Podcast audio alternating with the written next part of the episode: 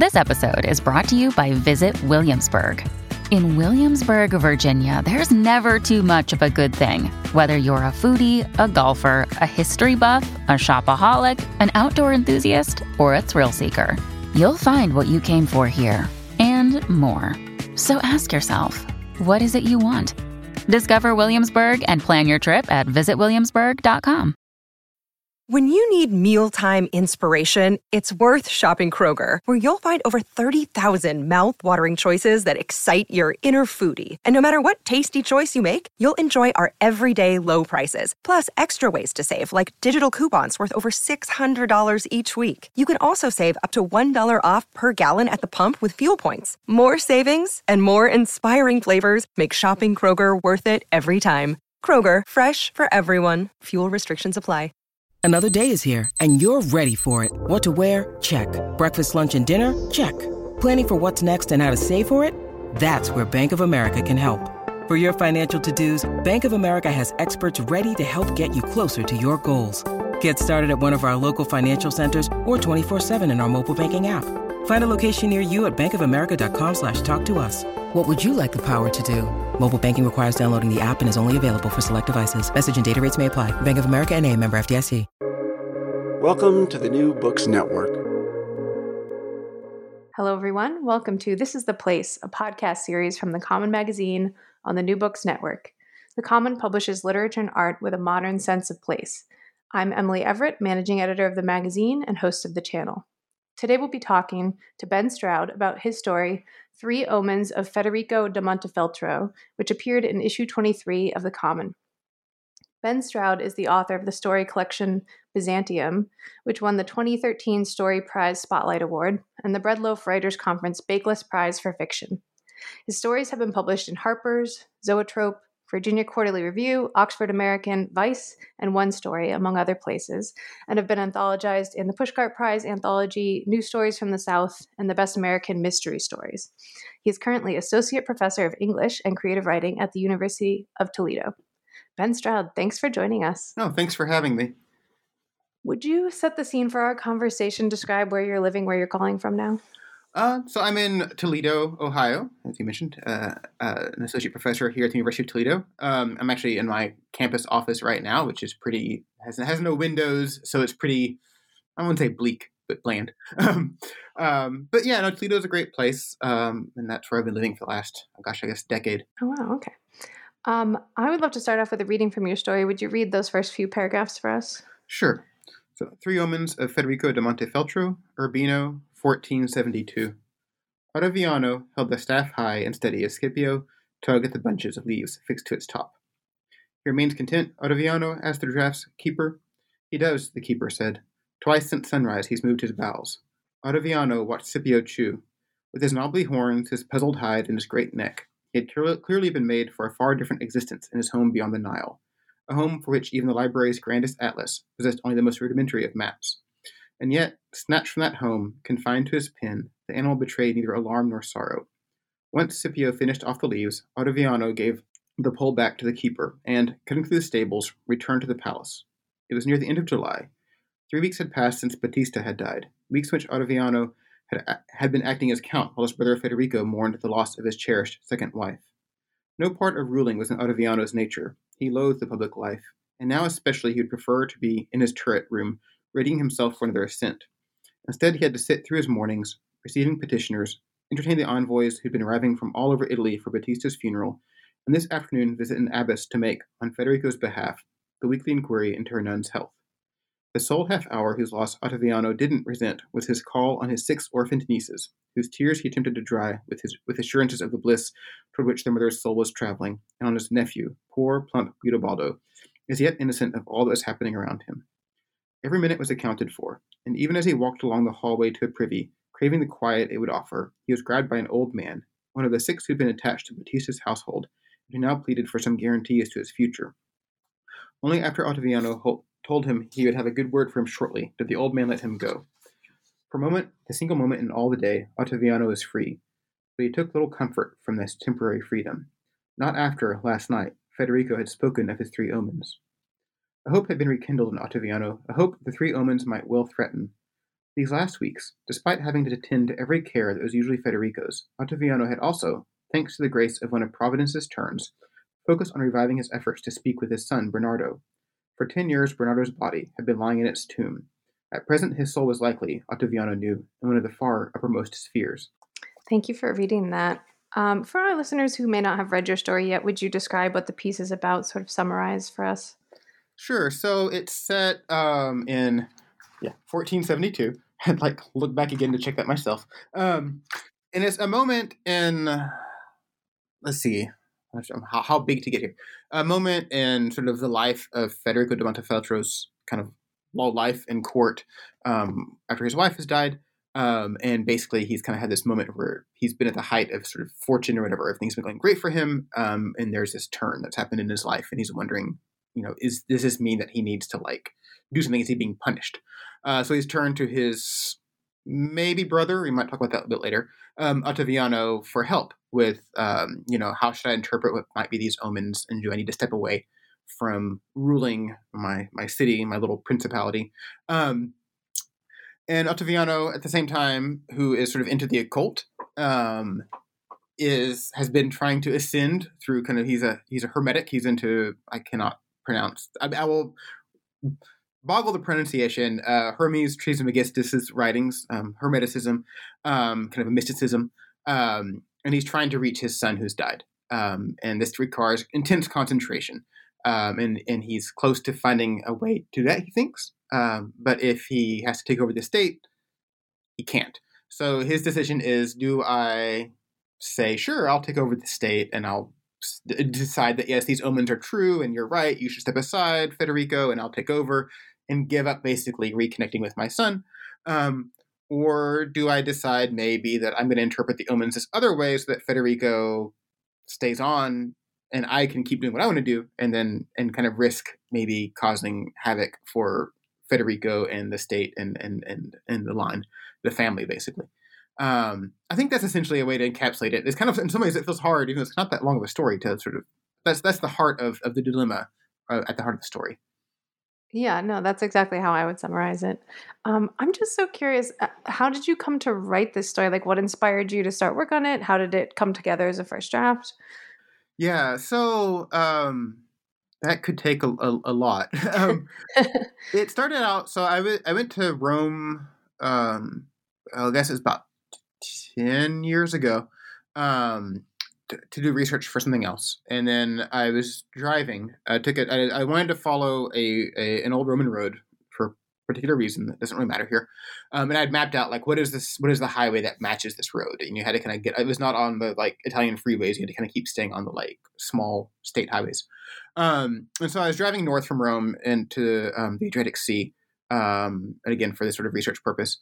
Um, and part of the path took you through Urbino, and I had, you know, had my guidebook, and I had been vaguely familiar with Federico de Montefeltro. Just like somehow I had seen, I think it's just out there, like images of him. Like if you see an image, you're like, oh, I've probably seen that painting. There's like several paintings of him that are pretty well known, and there's his kind of famous studiolo.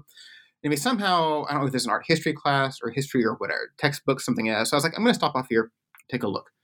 Uh, so I got there about an hour before the palace shut down. So I got out, walked around Urbino, walked around the palace, um, and then just went back in my car and, and kept on. Um, and then years go by, and I was finishing up work on something else, and I was just thinking, oh, what's next? What do I want to work on? And for some reason, that visit to Urbino, you know, that kind of randomly just sort of like started to pull on me, like, oh, I think there's something here. And so I just went and got, you know, looked back through the materials I had, like I'd bought the little like guidebook or whatever for the museum, and just starting from there, you know, getting histories and other things, kind of started to zero in on like, okay, who is this person? What what is there in his life? Is there something in here that might be a focal point for a story? And started kind of as I read, finding myself to this moment. Um, a lot of what's happening in the story is sort of based in like kind of historical fact. The I mean, the omens bit is is sort of invented, um, but the actual kind of occasion for the story and the things that have happened to Federico, um, the loss of his wife, the the sack of Volterra, all the timing. There's even a moment where he was even writing to someone and talking about the fact that he's like, "What has happened in my life? Like everything was great." He doesn't say it this way, but he's everything was great and now it sucks. Right? Like what happened? Right. and it happened really quickly. Like it just completely turned. Um, Hmm. and so for me, that was kind of like a valuable like story moment. Like, oh, this totally. is a moment where a person has undergone a great shock. Their life has completely reversed itself. That might be a way into thinking about, you know, various things. Mm-hmm. Um, so I'm, I'm curious. Uh, did you? It sounds like you have something to say about this. Did you make up Ottaviano, or is he a real historical character and you just sort of imagined his point of view? No, so he is real. Um, he is. Um, what is tricky about him, and it was tricky to address in this story, is Federico's parentage is still like in dispute. Like, like who? So Ottaviano is either his brother or like they're either uncle and nephew, um, or or something else. Uh, it's been a while. I can't remember, but, but basically, it's unsure because Federico is not born. Even though he became like the ruler, he was not um, um, legitimate, a legitimate child of of the person who kind of made him his son. Um, and there's all sorts of speculation about who was were his real parents and and what is Ottaviano's relationship to him. But Ottaviano is a character. Now he's much less discussed than Federico, since Federico is this kind of very famous uh, personage um, in um, this moment in history. There's stuff about him. Ottaviano, you have to kind of like find these little like footnotes or, or things about him and this. But the fact that he was into like alchemy and into mysticism is sort of a fact. He had his own tower um, in the palace to do that. Um, and he did take over the state from time to time. He did lose a son. Um, I don't know if the circumstances are the same, but about this, I think it's the same age.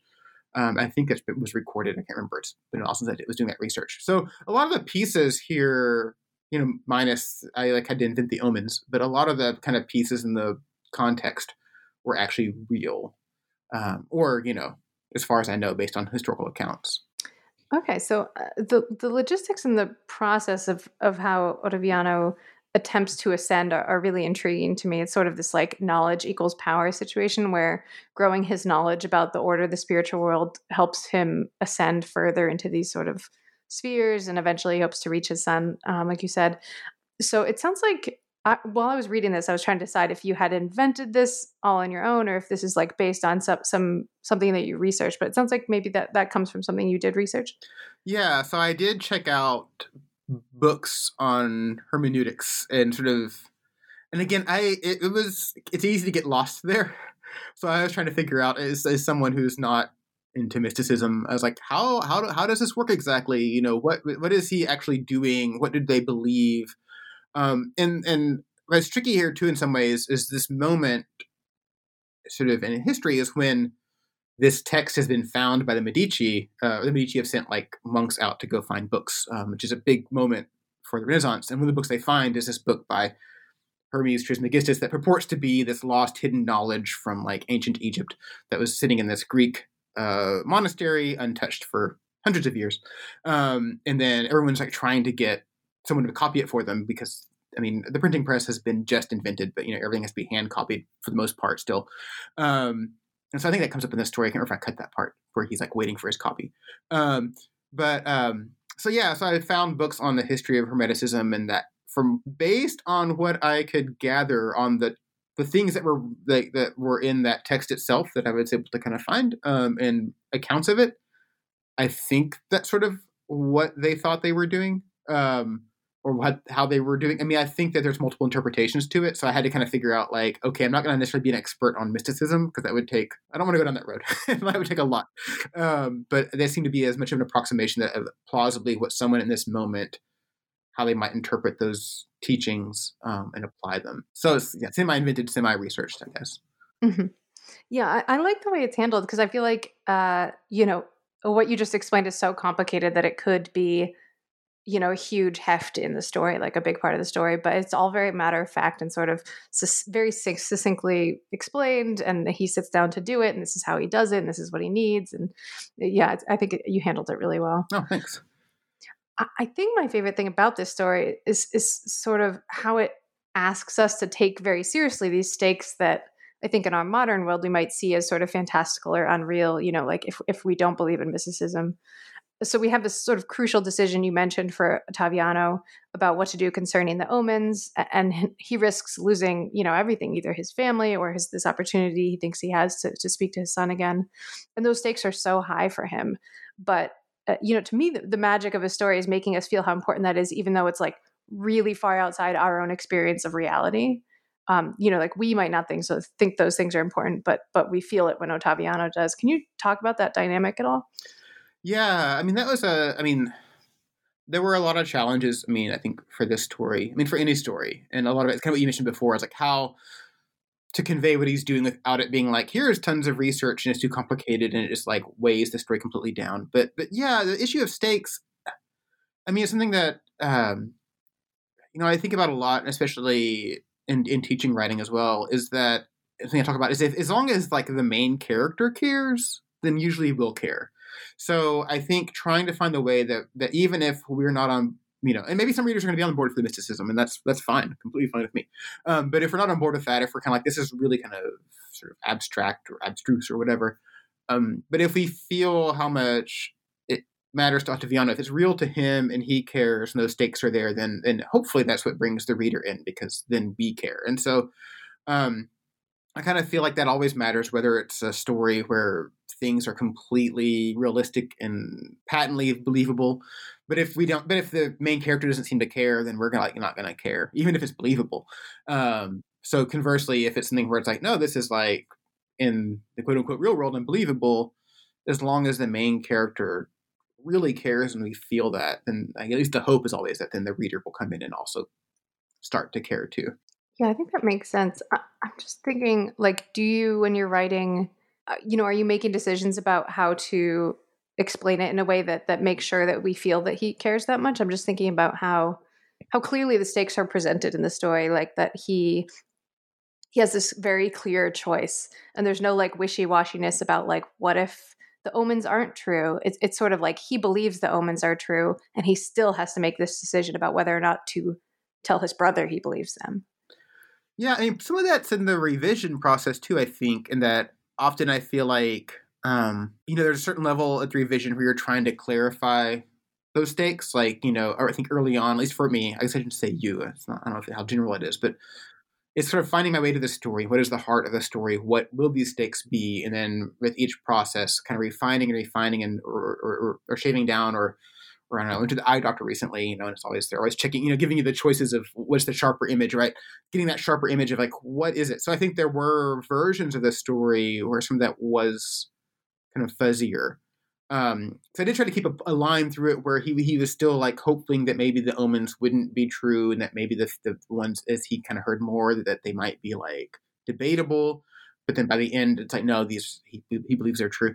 Um, but I think in earlier versions, I may have had more doubt there um, or more wiggle room for him, but it became more like, no, I need to like, like he can't be let off the hook, right? If he's gonna make the choice, he's gonna make the choice and needs to feel like that choice. So, so some of that, I think there was a sense of it from the beginning, and some of it, you know, was as you refine the story, kind of like zeroing in on like how do I make this sharp and distinct um, for him. Mm. Yeah, I think that makes sense. I also think you know, again, with modern readers, like they will have doubts about whether omens are true or not. And so I feel like it, it's even more compelling to just see Ottaviano have, have zero doubts about whether they're that they mean something or not, or whether they mean exactly what his brother thinks they mean. It, it does just sort of ratchet up those stakes again. Yeah. Um, I think my second favorite thing about this story is is, is Scipio, the um, giraffe that is kept at the court, um, who uh, you mentioned in, when you read from the first part of the story. Um, and uh, Ottaviano visits him and comes to identify with his, his captivity. And uh, but there's also just something sort of fun about those scenes with the giraffe, and, and almost kind of funny. You know, they they talk about you know has he moved his bowels and that kind of thing. Can you talk about choosing to include the giraffe in this story? Yeah, so that's another element that uh, comes from the historical record, and that mm-hmm. I was reading. Um, there's, there's, a biography of Federico. Uh, like the one really big English language biography of him was written in like the 1840s. Um, and it's this big three volume thing, and it lists all this like stuff about his court. And one of the things in there is it says he had a camel leopard. And I'm like, what's a camel leopard? And a camel leopard is an old fashioned name for a giraffe. Um, so so I wanted to bring the giraffe in there. He had other animals too because I just like the idea of like I don't know. I, I was like trying to bring in as many.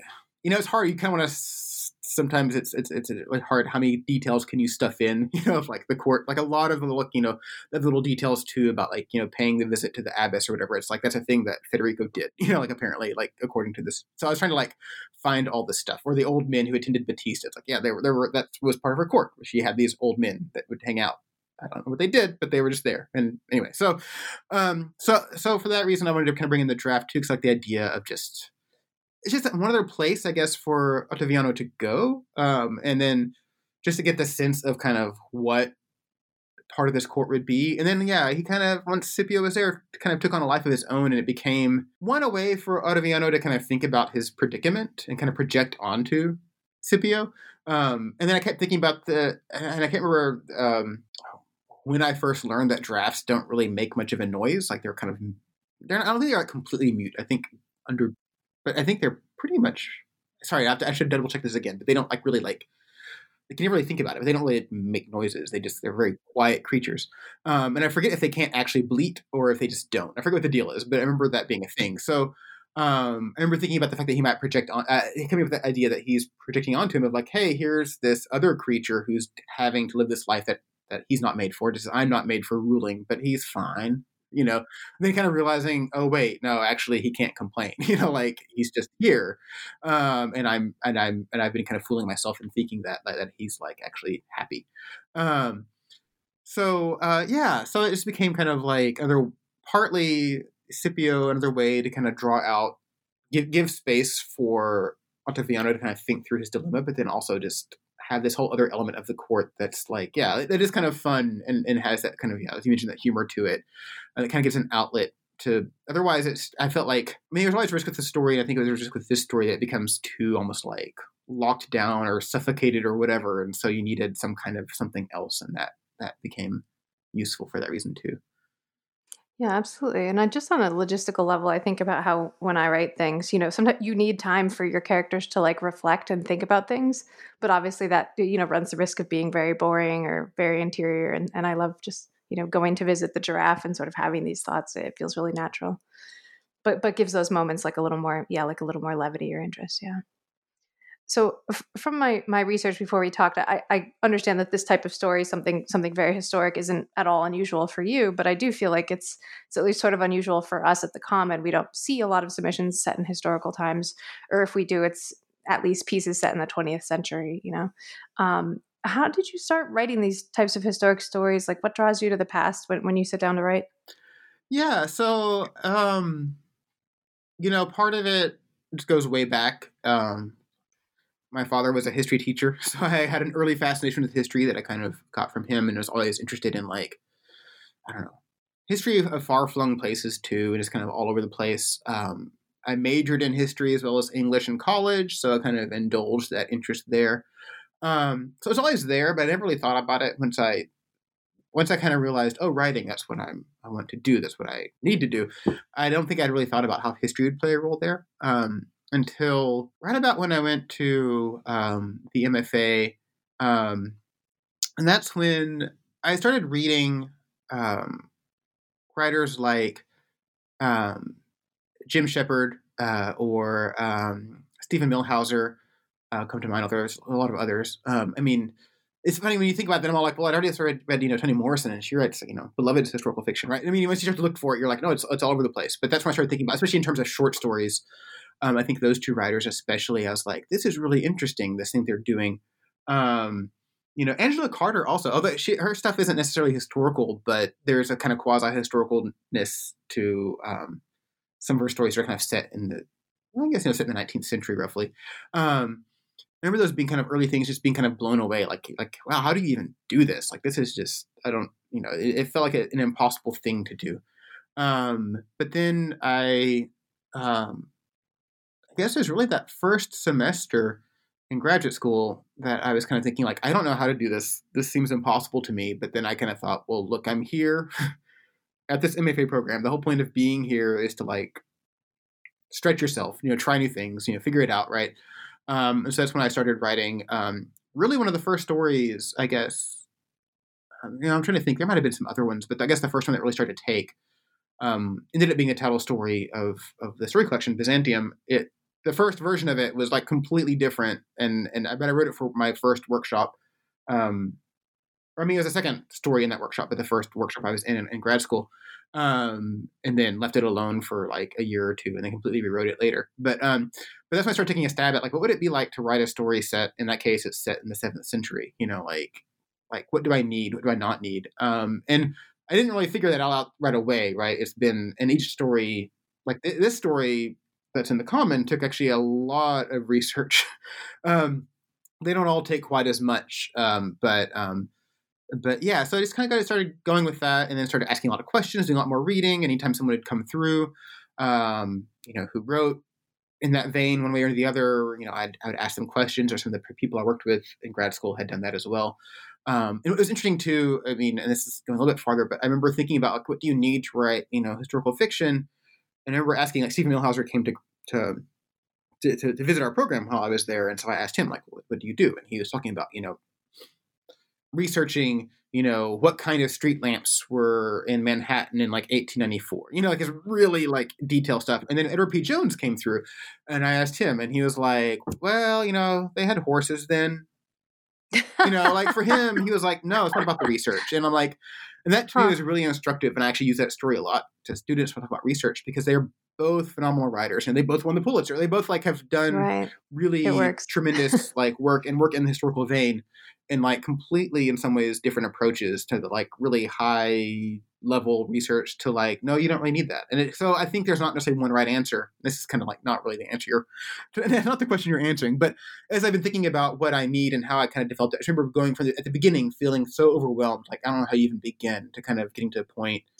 And it's still a challenge story by story what's needed um, but but kind of realizing there's not really one right answer to how to even do a story like that i guess if that makes sense Mm, yeah, I love that idea. Um, yeah, I did. I did think of Jim Shepard when I was rereading your story this morning. Um, he's he's a, a friend of the common, and we love him. um, and I love that you know that thing that he does of taking like very specific historical moments and just turning it just a little bit, and so it's totally unfamiliar. Yeah.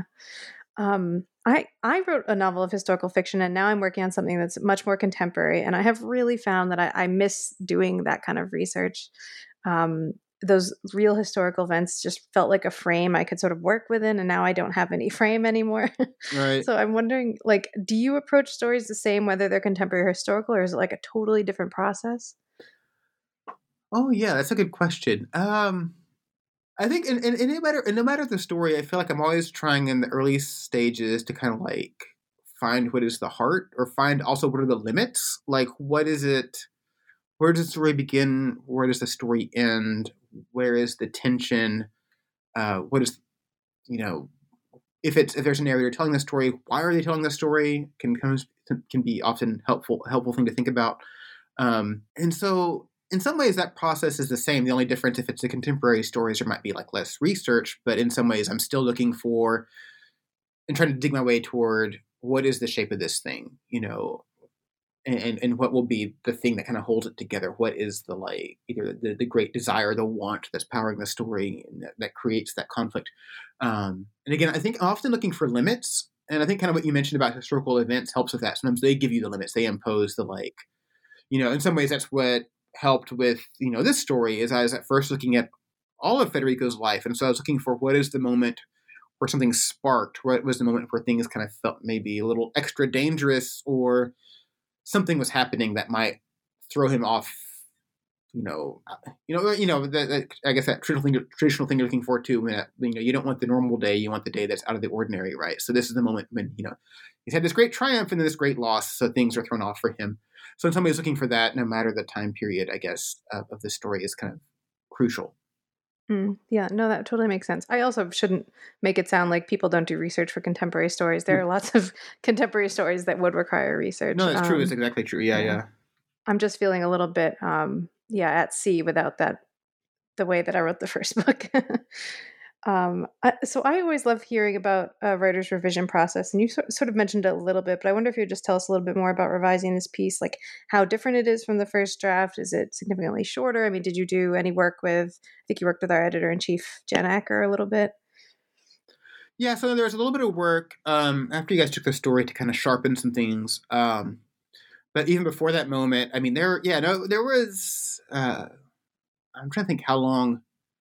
If I think about the process, I think hmm, maybe five. I mean, this was this story took a long time, at least for a story. I mean, I guess it's always hard to say because you hear some people talk about stories taking years, but then they mention that the, the, the, years that that story took was like putting the story away for a long time, then take, getting back to it. In this case, I feel like, if I remember correctly, it was about four to six months writing on this story and working on it roughly every day, right? So that was a lot. And a lot of it was because there was so much I was trying to get into it and trying to figure out the sequence. So like sequencing, like you know, so, you know, every every story you have to teach the reader how to read it, and you have to teach the reader what matters. Um, and you have to do that without the reader really figuring that out. I mean, without that feeling too burdensome to the reader. So it has to be very smooth, right? So that's always a challenge. And this story, it felt like an extra challenge because it's in such a distant place in time. And so a lot of the work in the revision was trying to figure out what matters and what doesn't matter. Like, what does the reader need to know and what do they not need to know? So, what can I end up cutting? And then, how do I sequence those little details in there? And how do I drop in things so, you know, so that there's a moment. Um, uh, sorry, I'm flipping back to look at it.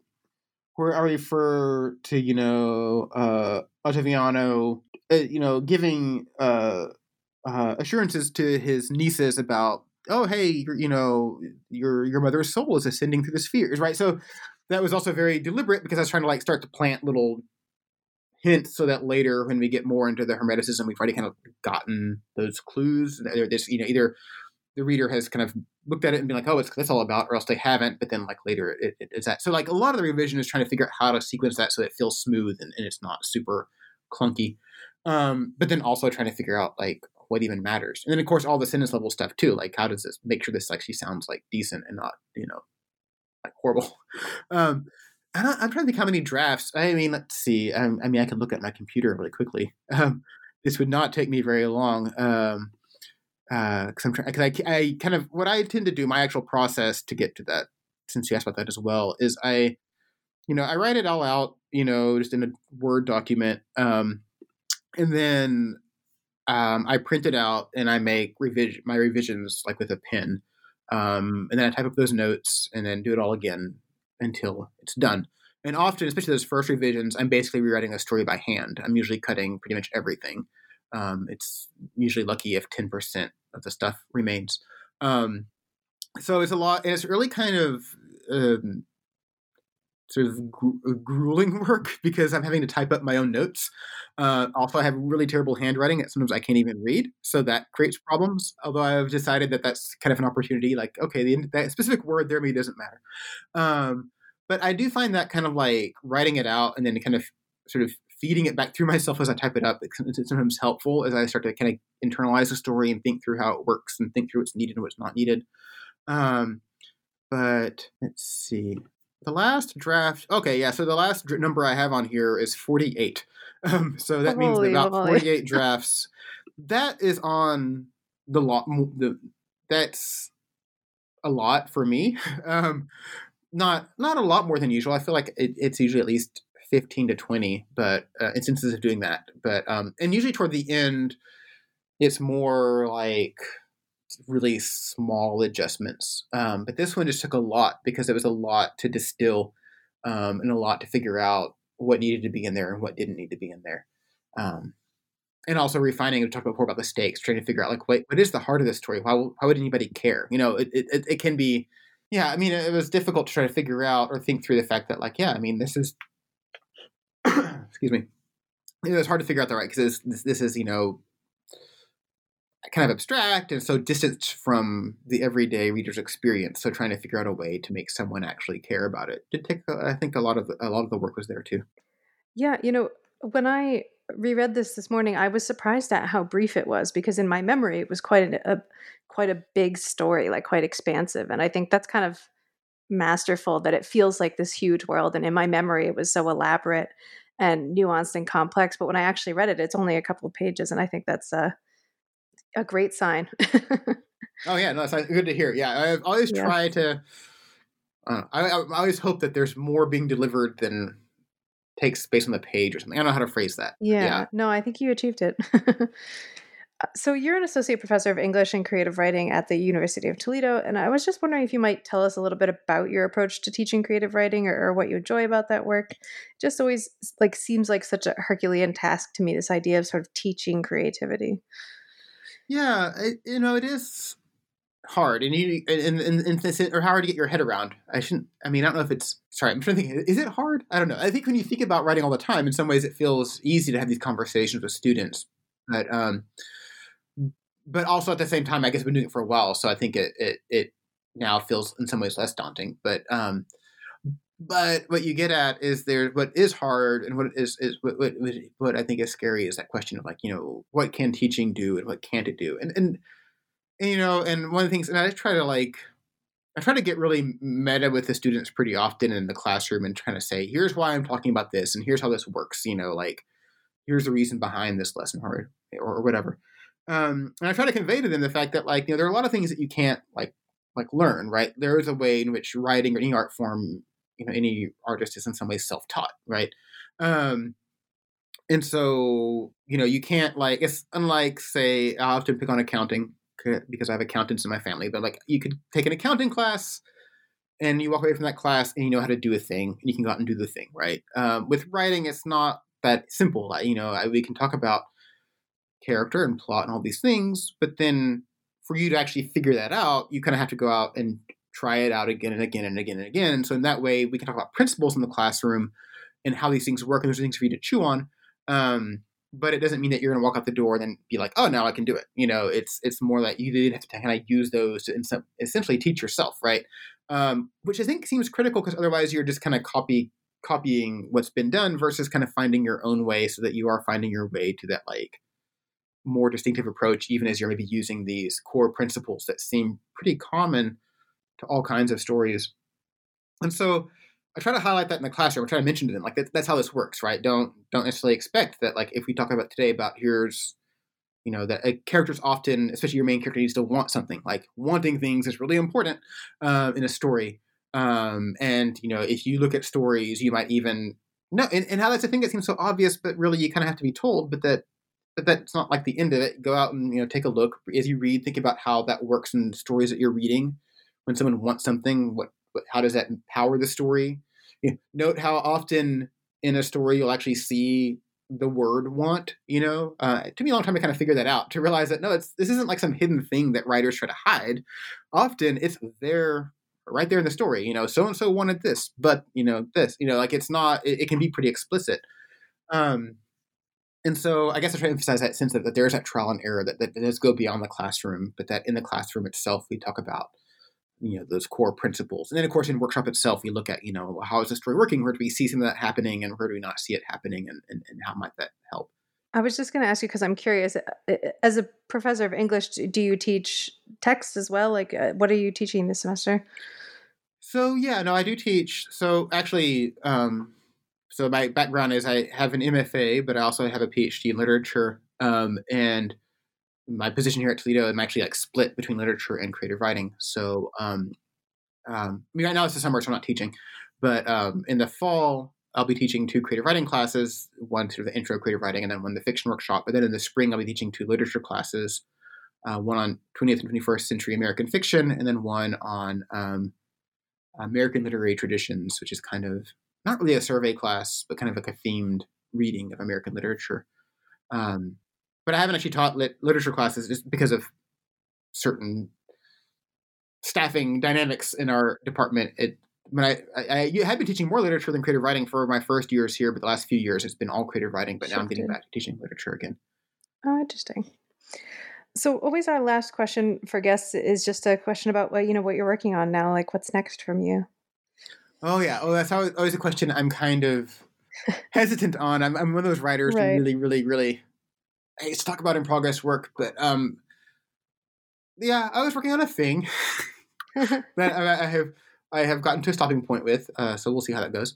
Um, and then um, in some ways, I guess I I feel like I can say stuff about another project.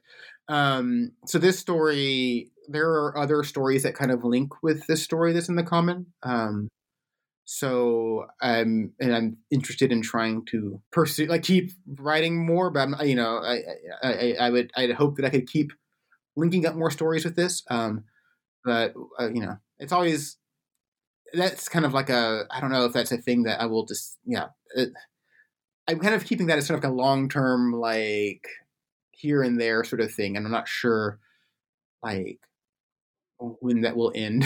so I don't know. Um, and I'm always anxious to like talk about like, oh, this story I plan to write, you know, five years from now. It's like, yeah, I, I don't know where, I'll be there. um, so, yeah. Um, but yeah, so there are like uh, two other stories, one that came out last summer and one that's coming out in the fall that kind of link up with this story that's out in the common. Um, and then and we'll see if more make an appearance. Um, that's so interesting. I love that the, this story has siblings out in the world. Well, this has been so great. Ben Stroud, thanks so much for joining us. Um, so nice to talk with you about your story. Oh, thanks. And thanks again for having me. Listeners, you can read Ben's story and subscribe to the latest issue at thecommononline.org.